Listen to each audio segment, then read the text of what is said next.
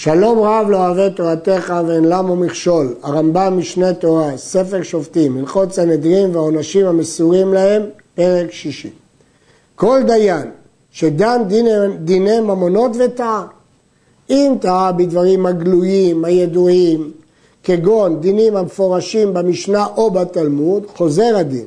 ומחזירים הדבר כשהיה מקודם ודנים בו כהלכה. זה נקרא בלשון הגמרא, טועה בדבר משנה. מסביר הרמב"ם, הגמרא קוראת טועה בדבר משנה, אצלנו גם מה שמפורש בתלמוד זה נקרא טועה בדבר משנה. אם אדם דיין טעה בדבר מפורש כזה, שהוא מפורש במשנה או בתלמוד, מחזירים הדבר לכמות שהיה. יש ראשונים שאומרים שאחרי שיש פסקי הגאונים, אז גם מי שטעה בהם זה דבר משנה, כבר לא שדבר. כל דבר שנפסק להלכה והוא גלוי וידוע, זה נקרא טועה בדבר משנה ומחזירים את הדבר כשהיה קודם.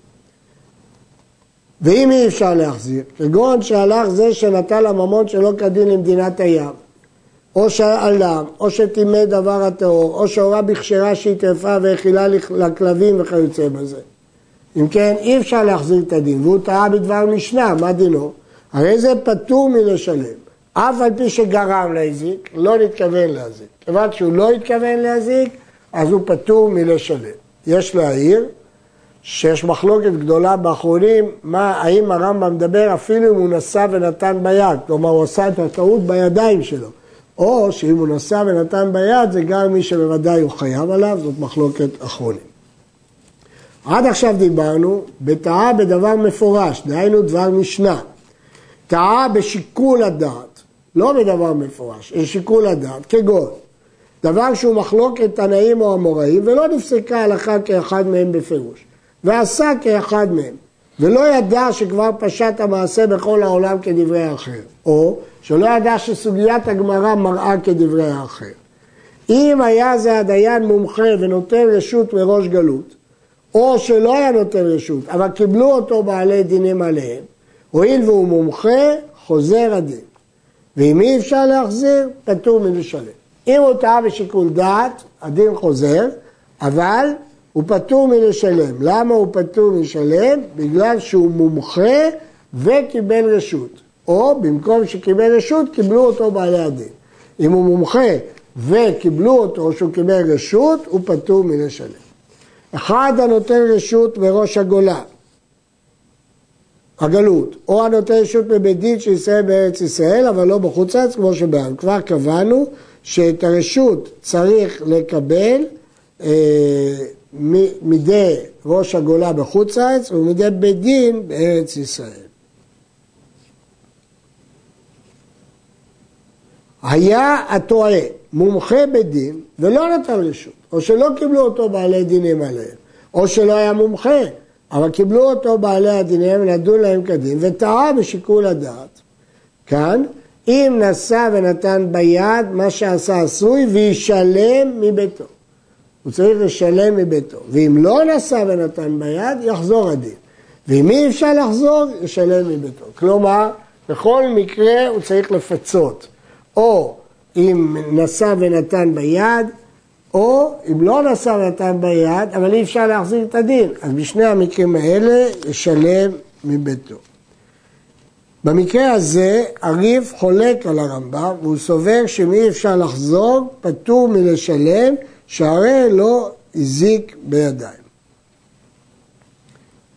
אבל מי שאינו מומחה ולא קיבלו אותו בעלי דין, הוא לא מומחה ולא קיבלו אותו בעלי הדינים עליהם, אף על פי שנטל רשות, הרי זה בכלל בעלי זרוע, כי הוא לא מומחה, איך הוא דן?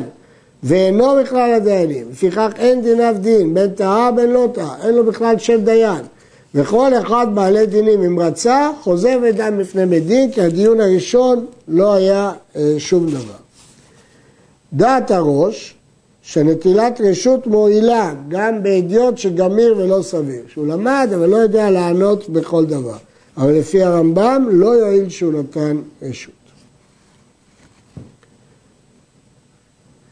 ואם טעה זה שלא מומחה ונשא ונתן ביד, חייב לשלם מביתו, הוא הזיק בידיים, וחוזר ולוקח בבעל דין זה שנתן לו שלא כהלכה. קודם כל הוא צריך לפצות, את זה שלקחו ממנו. חייב יכול לקחת את הכסף ממי שנתן שלא כהלכה.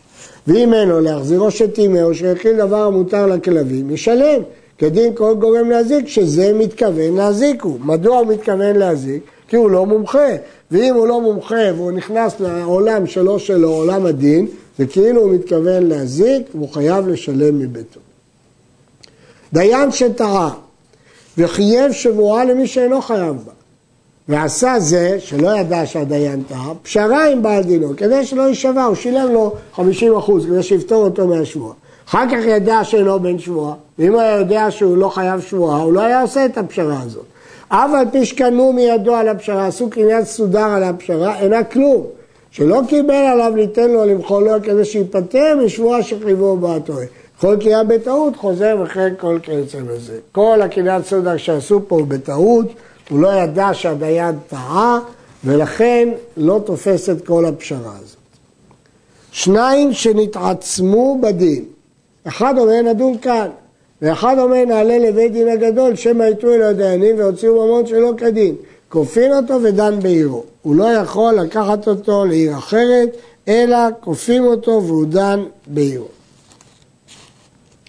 אם אמר, כתבו תנו לי מאיזה טעם דנתוני שמא תהיתם, במקרה הזה שכפו לדין, הוא דורש שיגידו לו, אולי זה טעות, כדי שהוא יוכל להראות את זה, כותבים ונותנים לו ואחר כך מוציאים ממנו. ואם הוא צריך דבר לשאול מבית דין הגדול שבירושלים, כותבים ושולחים ושואלים ודנים להם בעירם כפי מה שיבוא בכתב בדין הגדול. יש מפרשים שסוברים שאפילו אם לא כפו אותו, אלא סתם הוא דורש שיכתבו לי מאיזה טעם דנתוני, הוא רשאי. במה דברים אמורים? בשאר הדינים, שזה טוען וזה טוען, או שאמר מלווה נדון כאן, והלווה אומר נלך לבית דין הגדול. אבל אם אמר המלווה נלך לבית דין הגדול, כופין את הלווה ועולה עמו שנאמר ועבד לווה לאיש מלווה.